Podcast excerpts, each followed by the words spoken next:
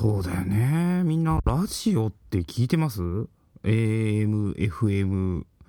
えー、電波を受信してラジオの電源入れてとか。まあ今だとラジコとかありますけどね。ポッドキャストのリスナーさんだったらきっと、ラジオ聞いてる人って多いのかもしれないですけど、SNS から入って、ポッドキャスト触れてみたって人はね、ラジオ聞いたことないよって人もいるかもしれませんね。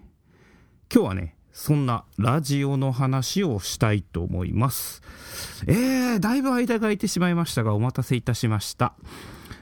ガンダムはね、今進捗としては、えー、ユニコーンを見ているところです。で、えー、これ見終わると一通りアムロとシャアの一連の宇宙世紀の流れというのが区切りを作って聞いてますので、まあ、ここまで見終わってから総まとめガンダムをやろうかなと思っております。えー、ゼータダブルゼータポケットの中の戦争をスターダストメモリー第、えー、08MS 招待、えー、でユニコーンまで来ておりますので、えー、これはまた後ほどにとっておきましょう。今日はですね、えー、先週令和5年2023年2月17日金曜日夜18時から19日の日曜日25時まで、えー、55時間ぶっ通しで行われた日本放送の「オールナイトニッポン」55周年55時間スペシャル、えー、前番組の上柳や正彦アナウンサーのもうすぐ「オールナイトニッポン」55時間を含めるとですね55時間30分分ずっと「オールナイトニッポン」のことをやってたんですね。これのいいところっていうのをねちょっとかいつまんでいきたいなって思ったのと、私の好きなラジオっていう感じでね、えー、今現在聴いてるものもしくは過去聴いてたものっていうところを、ちょっと掘り下げていこうかと思っております。ということでいきましょうか。日本第一ラジオ編この番組は好きなことや楽しいと思うことを追い求める不定期配信のポッドキャスト番組です。今回は「オールナイトニッポン」55周年55時間スペシャル。だいぶ聞きました。ほんとね寝落ちしてて聞けなかったかお出かけしてて聞けなかったっていうところです。ナイナイの「オールナイトニッポン」これは面白かったな。空船。いきなりオープニングでね内田裕樹アナウンサーがえー、それでは行ってみましょう。空船って言ったら岡村さんと矢部さんがね歌い出すんですよ。でラジオだからね姿形見えないんですけど SNS で「、ナイナイのオールナイト」のタグをチェックすると岡村さんと矢部さんが拳上げて大熱唱してるんですねマイクに。なんかスタジオに第一交渉さんのカラオケマシンが入ってたらしくってそのおかげでえー、空船を歌うというね。でね僕久しぶりに日本放送の出待ちをしましてね中学校の時以来かなもう30年ぶり18時から20時までの2時間やってる間に仕事が終わって有楽町に駆けつけてちょうどねあの有楽町の丸井の8階で「オールナイトニッポンミュージアム」っていうのが開催されててそこでね「えー、オールナイトニッポン55時間」の新聞を配ってたんですよね。それもしあわよくばもらえないかなと思って1日700部っつんでねもう配り終わっちゃってなかったんですけども時間を見ると7時50分。あれ？そろそろナイナイさん終わるねと思って丸井からすぐね日本放送に歩いていって最初正面玄関の写真撮ったりしてあと正面玄関のお花を見たりしていたら8時になった途端にあの正面玄関のシャッターがガラガラガラってしまったんでおこりゃ裏の通用口から来るんじゃないのと思って裏に回って、えー、出待ちをしてました。その間ね「オールナイトニッポンゼロ聞きながらだったんですけど、えー、ナイナイさん岡村さんと矢部さん同時に出てくるんじゃなくて岡村さんが先に出てきて矢部さんが次に出てきてという感じでねタクシーに乗って込んで帰られました。まああの写真撮ったりとかしたんですけども、えー、と一番ねやりたかったのは「お疲れ様でしたありがとうございます」っつってパチパチ手叩いてね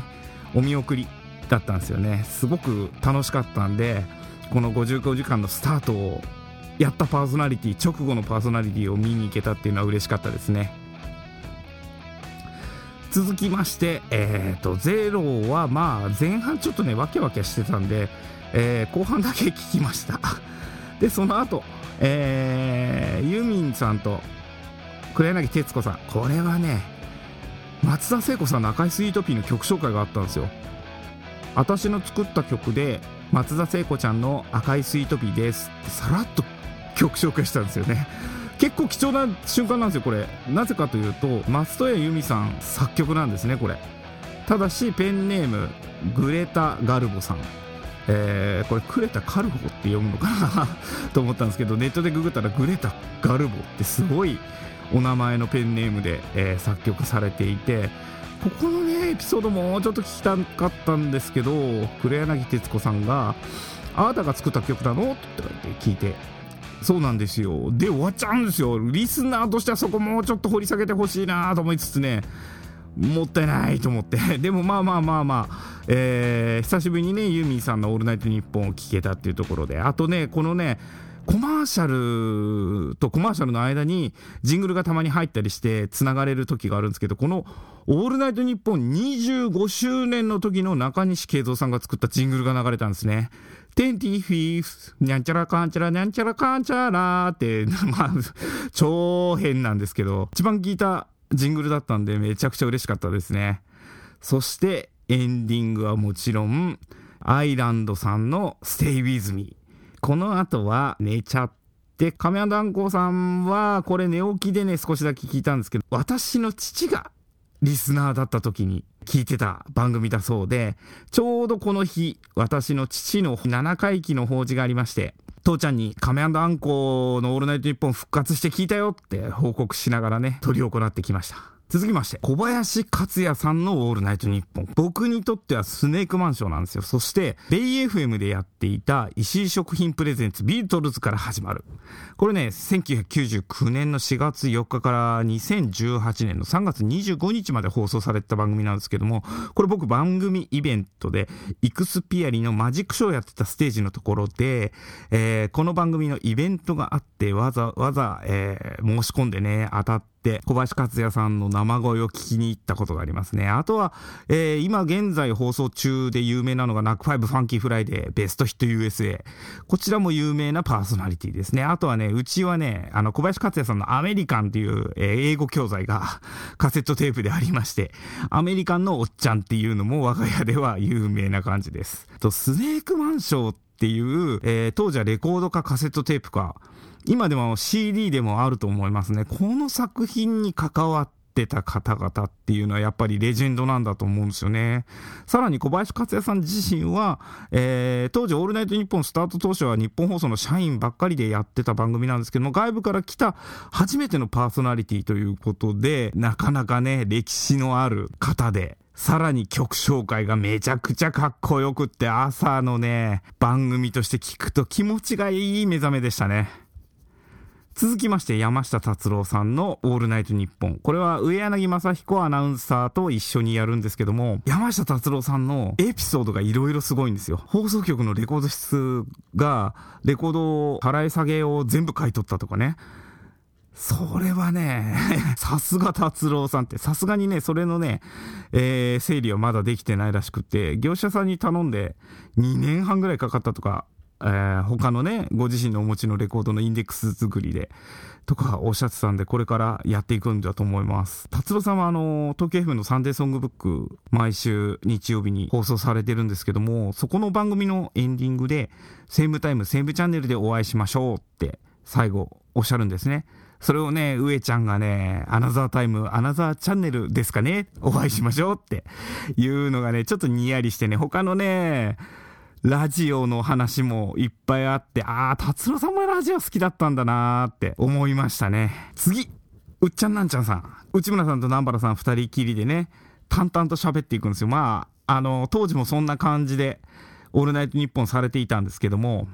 後半がめちゃくちゃ大笑い。出川哲郎さんの60歳誕生祭を魔石芸能者でやるよっっていう話になって、崎陽軒の宴会場か山下公園がいいよ、みたいな話になってくんですね。ちゃん自身は、そんなに自分は有名じゃないから、人、お客さん集めらんないよって言うんですけど、いやいやいやいやいやいや、電気貸してくださいで、あのね、スクーターで走り回ってるじゃないですか。それでみんな知ってるから大丈夫だよ、横浜スタジアムとかみんなに言われて、いやいやいやいやいや、無理だよ無理だよって大騒ぎしてたら、ラジオなのにバカリズムさんに、静かにしてくださいって出川さんに言われるんですよね。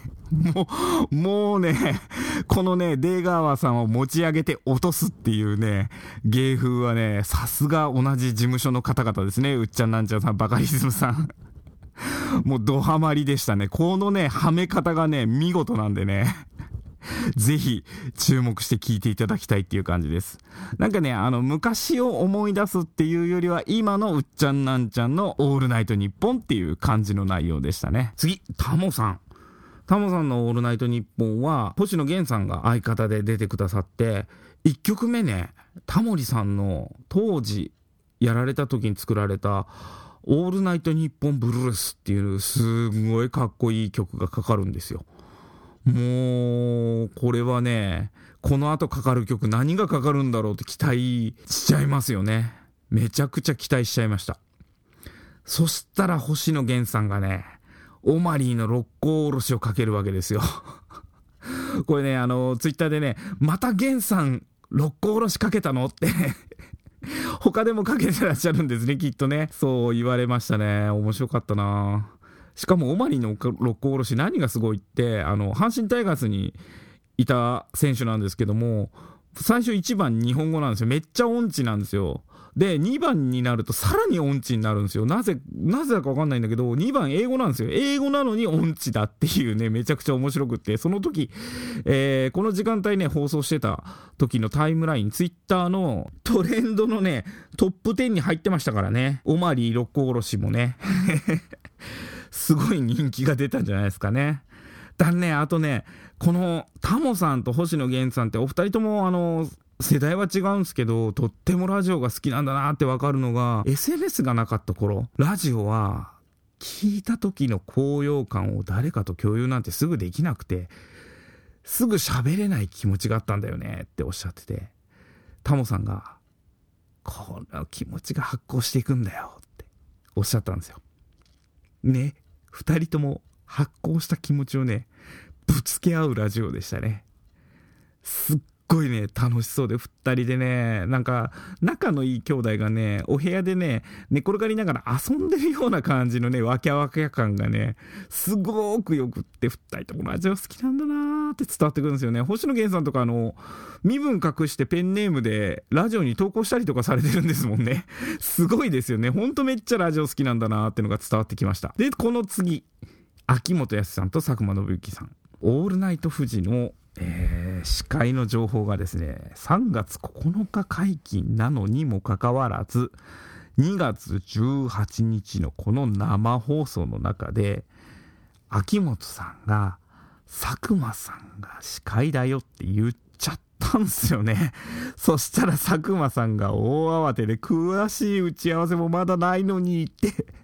おっしゃってて、このめちゃくちゃっぷりがね、面白くって、ただ、秋元さんが、えー、言ったらきっと誰も文句言えないだろうっていう感じですかね。さらにあの、このオールナイト富士を注目させるためと、えー、オールナイト日本を盛り上げるっていう戦略だったのかなっていう感じもしますけど、すごくね、面白かったです。次がね、意外だったんだよ、これ。松山千春さんのオールナイトニッポン。これね、聞いた時にね、ここまでね、フリートークが普通にさらっと来て、タイトルコールがあって、えー、1曲目が普通にかかるっていうね、ハラハラドキドキしないで安心できる番組が来たっていう感じがしてほっとしましたね。さらにね、千春さんが、みんなはさーって優しく話しかけてくれるんですよ。曲の前に曲につながるお便りとか、エピソードをね、穏やかに語ってくださって、すんごく引き込まれました。めっちゃくちゃ良かったです。なんか、あの優しい語り口に魅了されて、ファンになってしまいましたね。うん。あと、谷繁さんとの野球談義も面白かったです。谷繁さんとはすっごい仲いいみたいで、口がどんどん どんどん悪くなっていくんですけど、それでもね、なんかあの、口の悪さの中に愛があるんで、全然聞いてられる悪さなんですよね。いや、よかったなこんなになんかあったかいラジオなんだなと思って。当時、ね、聞いてた方々は嬉しかったでしょうね。だし、えー、10個上、15個上ぐらいの50代、60代の方々がお好きな理由がよく分かりましたね。次、菅田将暉さんのオールナイトニッポン。これはねどうも、レギュラーのオールナイトニッポンパーソナリティに戻りたそうな雰囲気と、あとは、あの、リスナーのことをね、文字でたかだか攻撃してくる、5チャンネラーやからって、バカにしたりね、すっげえ面白かったです。去年ね、オールナイトニッポンのパーソナリティお辞めになるときに、あの、スタッフの方に、高い MacBook Pro 買ってあげたことすっげえ後悔してるところも面白かったですよ。次、中居正広のオールナイトニッポン。これはね、93年の11月15から94年の10月31日までやってたってことで、ちょうど僕ね、これね、リスナーの時期なんですよ。かもしくはね、ちょっと離れ始める時期かもしれないんですけども、えー、僕が中居くんのラジオで記憶にあるのは日本放送でやってたサムガールスマップ。こっちのね、30分番組の方がね、記憶にあるんですよね。ただね、このたった30分のオールナイトニッポンの中でかけてくれたのが、すんごい懐かしくって、当時、ストップエイズキャンペーンで、えー、石川義弘さんとか久保浩二さんが作って、当時のオールナイトニッポンパーソナリティーズが歌ってくれた、今僕たちにできることっていう曲。これがね、ユーミンと電気グループが一緒にの CD に名前を連れてるっていうすごい CD なんですけども、これがかかったんですよ。中居君が、この曲いい曲なんだよねっつってかけてくれて。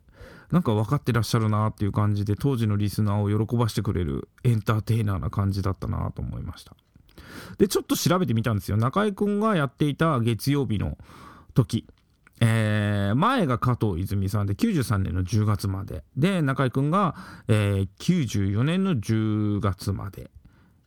で、その後、11月から福山雅治さんが月曜日になるんですね。93年のね、11月のね、ラインナップが、月曜日中井さん、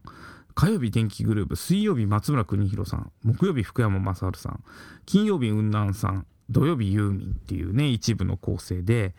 この、えー、福山さんが月曜日になった時の構成が、今言ったラインナッププの中で、えー、と、月曜日福山雅治さん、火曜日電気グループ、水曜日松山邦弘さん、木曜日ナイナイさんが入るんですよ。木曜から月曜に移動した福山さんが、ナイナイさんが木曜日に入っていって、ここからナイナイさんはですね、ずっとオールナイトニッポンのパーソナリティが続くんですね。途中岡村さんが1人になったりとかしたこともありましたけど、今矢部さんも戻ってきてね、お二人でやってるんだからめちゃくちゃ長いですよね。さすが最長パーソナリティなだけありますね。で、当時僕が聞いてたっていう一番好きだった時期が92年の10月で、加藤泉さん月曜日、電気グルーヴさん火曜日、水曜日結城苗さん、木曜日福山雅治さん、金曜日雲南さん、土曜日ユーミンっていう構成ですね。これがさっき中居君がかけてくれた、今僕たちにできることっていうオンライト日本パーソナリティーズって、えー、2部も含めてみんなで作った曲なんですよ。さらに、このちょっと前、92年の9月、僕が14歳、中学2年生の夏休み終わったぐらいの頃ですね。月曜日、さくらももこさんなんですよ。で、火曜日、トンネルズさんですよ。このね、2つはね、あんま記憶ないんです、正直。ただし、水曜日のトシさんは記憶にある。次が古田新太さん。これも記憶にある。だってめちゃくちゃ、あの、エッチな番組だったもん。そう。次が金曜日のうっちゃんなんちゃんさん。この2部が加藤泉さんで、その前がセピアン・ローゼスさんだったんですよ。2部のね、加藤泉さんの前が。で、加藤泉さんが月曜日にの一部に移って、次に入ってきた金曜2部は、立花泉さんだっただったんですよ。このね、立花泉さんのオールナイトニッポン、シンガーソングライターの立花泉さんなんですけど、めっちゃくちゃ大好きだったんですよね。でもね、最終回の録音をね、していたら、最後の最後、コマーシャル最後のところで、テープの時間があともう残りね、入るか入んないかの際どいところだったから、コマーシャルで一時停止しといて、最後の枠のところでもう一回再生しようとしてたら寝落ちしちゃって聞けなかったんですね。だからもうめっちゃいい後悔。今はね、タイムフリーがあって聞き直すことできますけど、当時はね、登録をしておかないと残らないし聞けないし、もしくは起きてないと聞けないしっていうんで、すんごい苦労して聞いてたんですよね。だからこそ、こんだけね、昔のラジオに思いが強かったりするんでしょうね。続きまして、電気グループのオールナイトニッポン。当時から中毒的に面白かったんですけど、一之輔さんがね、ツイッターでね、謎のツイートをされてまして、サンタフェの新聞広告見たのが91年10月の日曜早朝。5時過ぎに朝刊取りに行って布団の上で開いたら驚いたな We are 君がよサンタフェって。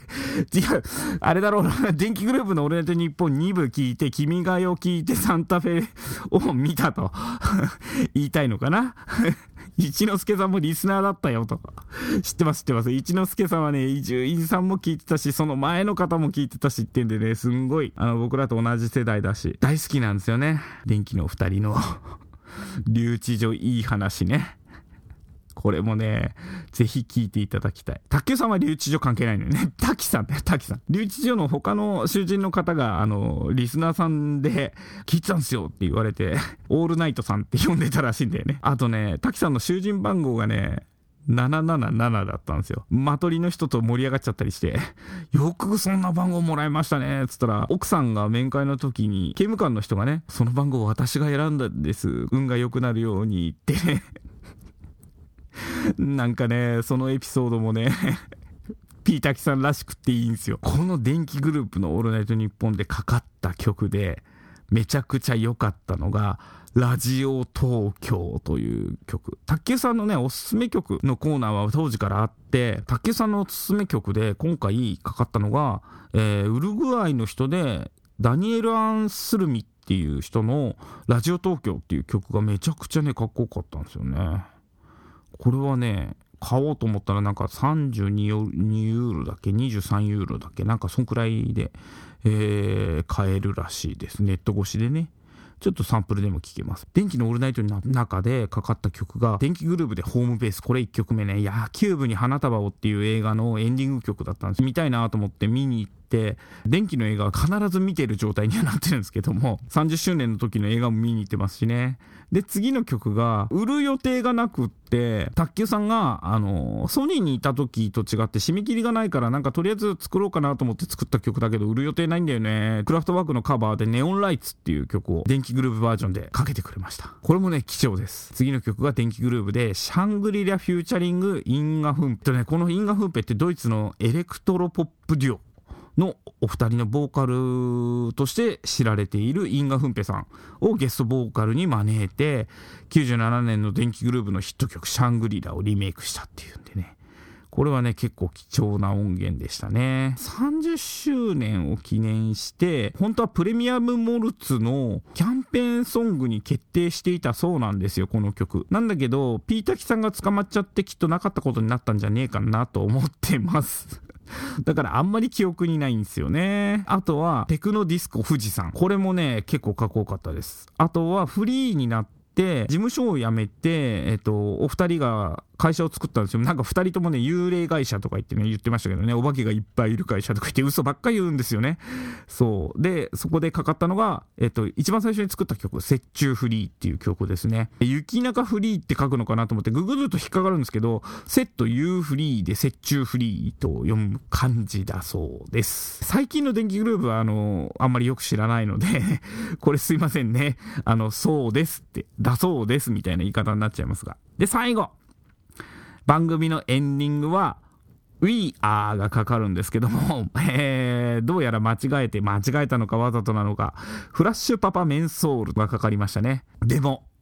久しぶりに聞いた電気グループ、今でも全然面白いですね。続きまして、鶴光さん、柿原正さんと、えー、森永拓郎さん、そして飛び込みゲストで鈴木杏樹さんが来てくれて、どうやら杏樹さんに卑猥なことを鶴光さんが言わしてたんじゃねえかと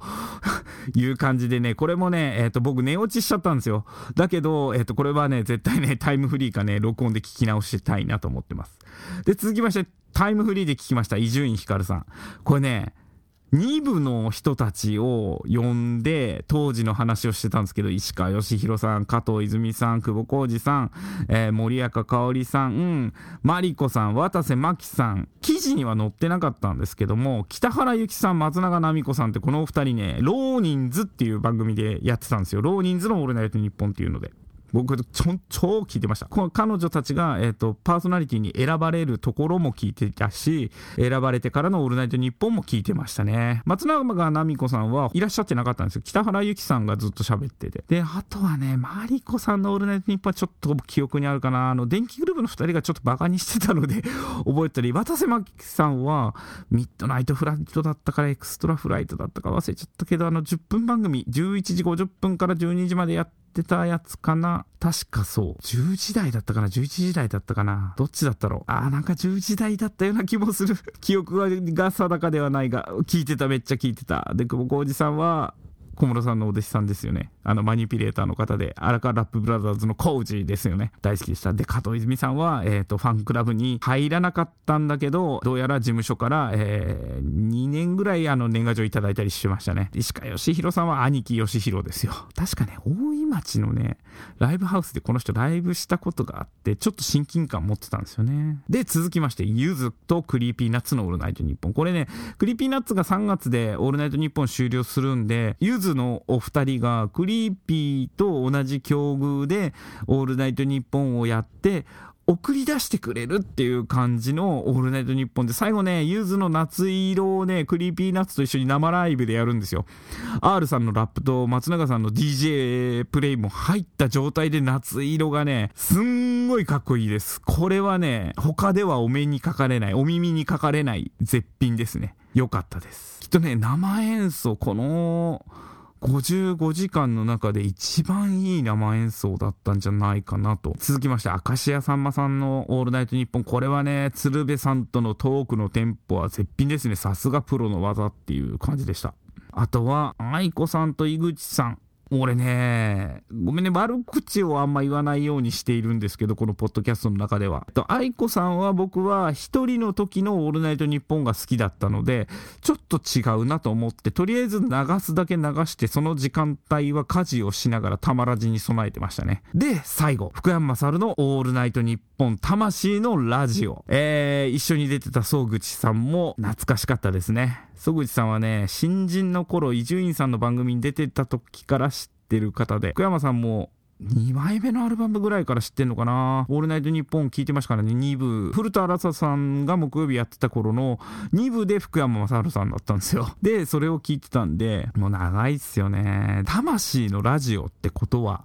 ここまで28番組のオープニングでビタースイートサンバが28回流れたんですよ。そして、これ魂のラジオついてるから絶対ビタースイートサンバじゃないよねと思ったら当時と同様 Do You Remember Rock'n'Roll Radio by ラモンズがかかるわけですよ。めちゃくちゃかっこいいです。これのね、オープニングがパンパンパパパンパパパパンパパンって太鼓の音ね、最初のラジオのノイズも入ってんですよ。で、さらにだよ、福山雅治の魂のラジオっていう番組で Do You Remember Rock'n'Roll Radio ですからね。覚えてに決まってんじゃんっていう感じじゃないですか。もうね、ほんとなんかあの、当時から使われてた曲なんだけど、これほどぴったり合うオープニングあるって思うぐらい、すごいかっこいいオープニング曲なんです。YouTube ミュージックでも検索すれば出てくるんでね、ぜひ聴いてみてください。で、この番組のエンディングは必ずお決まり、2部の時のエンディングもそうだったのかな、1部の時だったかな。エリック・クラプトンの Tears in Heaven アコースティックライブバージョン。これがかかるんですよ。あのね、普通の Tears in Heaven じゃないんですよ。アコースティックライブバージョンで最後拍手喝采で終わるやつ。これもね、YouTube ミュージックにあるんでね、ぜひ聴いてみていただきたい。めちゃくちゃいいです。さらにね、あの、オールナイトからのリスナーも、タマラジのリスナーも、みんなどっちの曲も懐かしかったと思います。で、この番組の良いところはね、スタジオライブリクエストとかもあるからね、すごくね、かっこいいんですよ。福山さんのスタジオライブと、あと加藤泉さんのスタジオ生演奏ってっていうのだけを僕テープに残して、一本作ったことがあって、その時って結局その曲を録音するためにトークを捨てて曲のためだけに録音するっていうことをしなきゃいけなかったんですごい辛かったんですけどね。さらにたまらじの中で29番組のタイトルコールが流れるんですよ。もうこれね、ちょっとね、ここまで55時間過ごしてきて、ちょっと感無量になりますよ。すんげえよかった。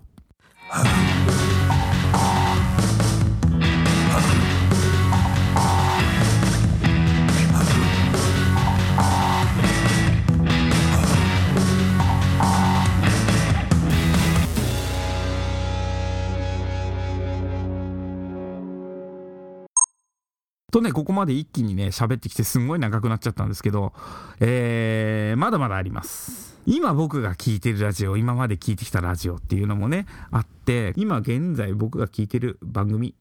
ざーっと言ってきます。日本放送、OK 工事アップ朝。えー、朝起きれないです。ほとんど大体。これ、ポッドキャスト視聴です。大体ね、あの、書き放ただしあなたとハッピーの8時ぐらいから聞いてますね。で、金曜日になれば、春風亭一之輔あなたとハッピー金曜日。で、夕方は、辛坊治郎ズーム。鶴光の噂のゴールデンリクエスト。これね、ゴールデンアワーって夕方ね、辛坊さんの時間帯にやってたのがね、僕が小学生の頃で、えー、80年代ですかね。その時にあの、田中美和子さんっていうね、元ディズニーランドのアンバサダー。えー、やってた方なんですけども、パークの中でパレードが始まる前に、間もなくっていうアナウンスをするのが、えー、おみわこ様ですね。なんでね、おみわこ様絡みで言うと、えー、ニッポン放送で、えー、数年前とか、この前の、えー、ナイターオフでもやったかな？安東弘樹さんとの、えー、レッツゴーフライデー。これもね、やってたんでね、好きだったですね。で、TBS ラジオは玉結び月金。あとは、えっ、と、安住さんの日曜天国、中澤有美子さんと一緒にね、やっててね、すごくいい番組です。これもね、めちゃくちゃ面白い。安住さんが面白い。本当に面白い。あと、中澤さんのね、声が可愛いです。めちゃくちゃ可愛いです。あと、リアクションもいいです。TBS ラジオポッドキャストだと、ジェーン・スーさんと堀井美香さんがやってるオーバーザさん。これもね、いいですね。文化放送ポッドキャストであと、えー、武田鉄矢さんと水谷香奈アナウンサーの三枚おろし。FM になります。ベイ FM で森口博子さんのキススマイル。同じくベイ FM で新ラジオヒューマニスタは各語り機、友近さんの金曜日。聞いてますね。これね、どうやって聞いてるかっていうと、玉結びを3時半まで聞いた後に、森口さんのオープニングと、3時半からの森口さんの、えっ、ー、と、ハッピーバースデートゥーユーとエンディングを聞いて、で、えー、そのまま流れで、特に何もなければ、友近さんのラジオに行くっていう感じですね。あと他の、と、曜日だと日曜日、FM 横浜の横浜シャーリーっていうね、ラジオドラマがあるんですよ。リーシャさんと杉崎智介さんが作ってる番組で、これはね、ミステリードラマとかね、お笑いが入ったようなドラマだったりとか、ラジオドラマの番組です。なんか独特の雰囲気で好きなんですよね。初めて聞いたのがね、箱根の山を越え、下道で越えてる時に、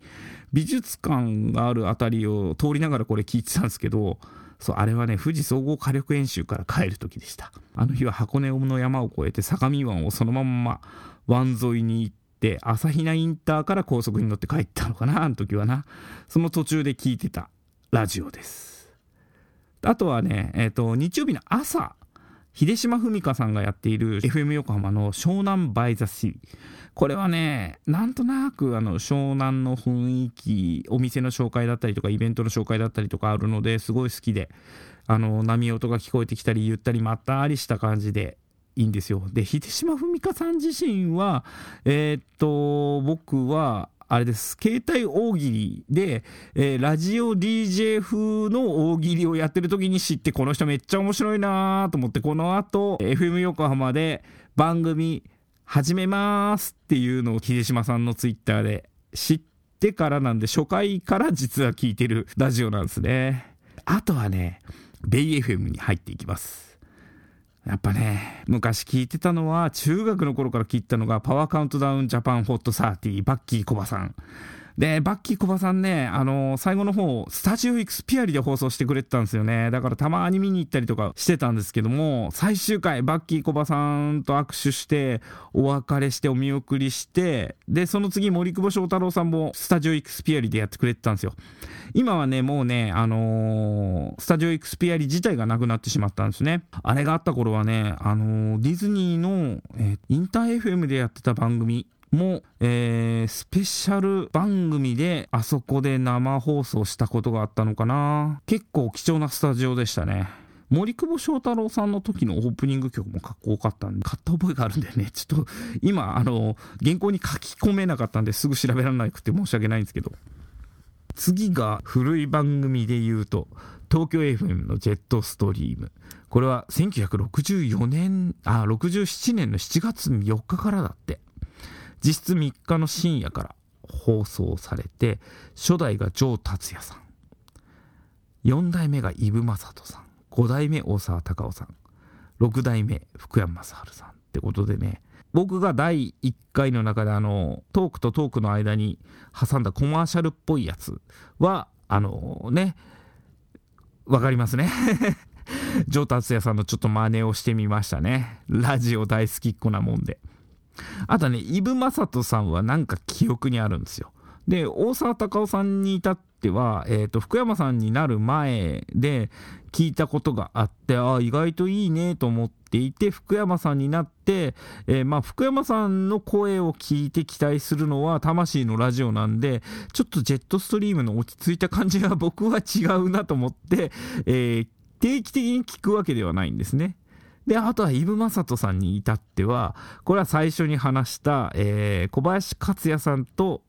スネークマンショーに出られていたのでめっちゃすごいなと思って、このスネークマンショーっていうのがラジオ好きの根底にあったりするのもあるんですよね。電気グループのお二人が絡んでるので、ラジオヘブンっていうスネークマンショーに似たようなコント CD があるんですけど、これもね、めちゃくちゃ面白くって、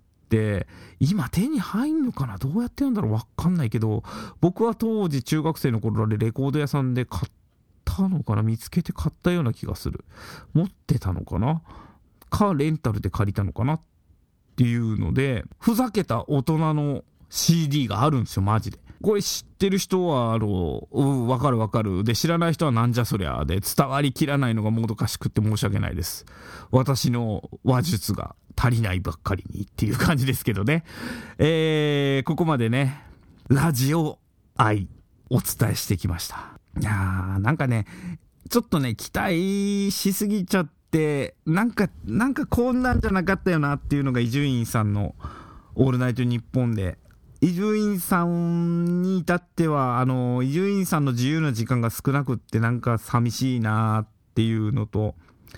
これ本当に伊集院さんやりたかったのかなっていう気がして、なんか、あの、過去に触れて、ゲストをお迎えして、紹介しての繰り返しで、最後ね、久保浩二さんから、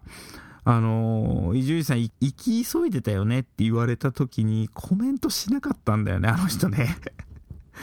うーん、なんかそういうところが好きじゃねえんだよなーって、そこで答えられないのか、それとも素直になれないのか。うーん、なんだろうな。そんなんじゃなかったような気がすんだよねって僕は思うんです。僕が好きだった伊集院さんの頃は。まあでもまあそれはね30年も昔のことだから人はみんな変わるんだけどそんなに意地っ張りだったかなと思ってまあね当時一生懸命作ってたからうん完璧じゃないかもしれないけど。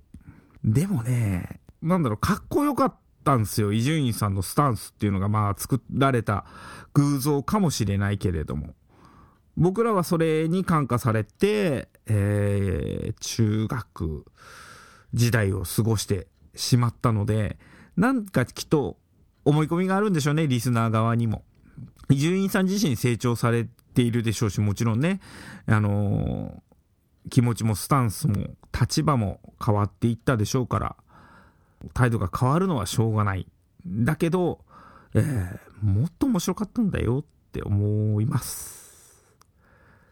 これは使うかどうかわかんないね。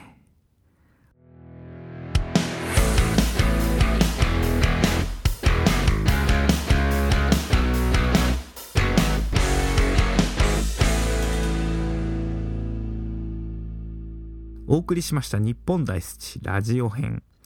リスナーの皆さんにとってこの配信はいかがだったでしょうか。今回ヨーヨーが感じたポイントですがラジオの良さですよ。ラジオが好きな人がラジオやってたなってつくづく思いました。皆さんの物語とともに作品のエピソードこんな楽しみ方あるよとかねご意見などメッセージお待ちしております。Twitter ならハッシュタグシャープポンスチひらがなポンスチをつけてつぶやいてください。アンカーのメッセージ機能や Apple や Google など各種ポッドキャストのレビュー欄でも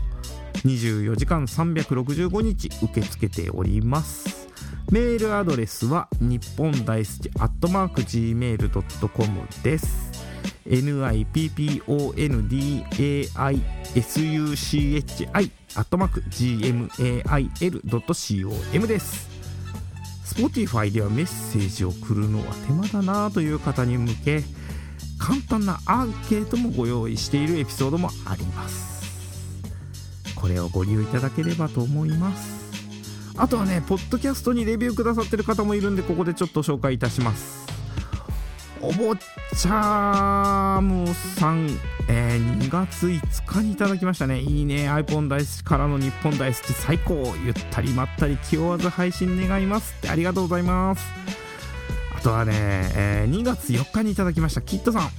えー、好きこそものの上手なれ。自分も凝り性なんで今後が楽しみって。あの、すごい僕のね、あの、仲良く、最近仲良くさせていただいてるおじさんなんですよ。ありがとうございます。えー、アマン魂在住さん1月23日いただきました土守備範囲が広くて素晴らしいってありがとうございますご意見いただいてますあとツイッターの方も少し紹介しておこうかなポンスチのハッシュタグでいただいてましたえー、っと最新から並べていった方がいいかなこれはあっくんさんがね素敵すぎポンスチって iPhone だったのはずなのにって え、木沢さんじゃんって、あのー、つい最近気づいてくださったそうで、あの、ツイートわざわざありがとうございます。あとはね、えっ、ー、と、ガンダルフさん、えー、お帰りなさいって言ってくれたんですよね。当時の、あの、ポンスキのリスナーさんなんで、お帰りなさいが嬉しいです。ありがとうございます。で無理なくマイペースで収録配信楽しんでくださいねってそうなんですよね。あの無理してねあのフルペースで毎週配信してたらねしんどくなっちゃって一回休んだりとかね。皆さんあの目の当たりにされてるんでね 長く続く方がいいっていうのはよく分かってらっしゃると思います。しかもご自身でもねポッドキャストされてるんでよくわかるんだと思いますね。うん、ネオさんありがとうございます。そうそう、ポンスチ聞かせてもらってますって、ふらっと言ってくださったりとか、めっちゃ嬉しかったですね。また、イクラムさんがね、必ずつぶやいてくれるんですよ。聞いてますポケットの中の戦争は泣けますと。ああ、いいね。そう、ガンダムの感想もね、一生懸命つぶやいてくださっててね、そう、ベルトとシカチルでね、は、小説で読みましたって言って。教えてくれたりとかそう嬉しいんですよ。なんかガンダムの話で番組の話盛り上がれたりとか。そうハッシュタグつけてなくても普通にねあの僕がガンダム見てる時にあのいろいろ教えてくれたりエピソードでね盛り上がったりセリフで盛り上がったりとかできるんで嬉しかったですね。木澤さんもいろいろ今でも、え、ガンダムの話で盛り上がったりしておりますよ。いやー、すごいね、1人で1時間も喋っちゃいましたね。そう、こんな感じでね、あのー、日本大好きのハッシュタグ、メール、えー、ポッドキャストのレビューなど全部、えー、チェックします。見ております。えー、拾いきれてない方がいたら教えてください。すいません。今日のところは勘弁していただきます。ということで、日本大好き、また次回、情熱が沸点に達した時にお耳にかかりましょう。ではでは。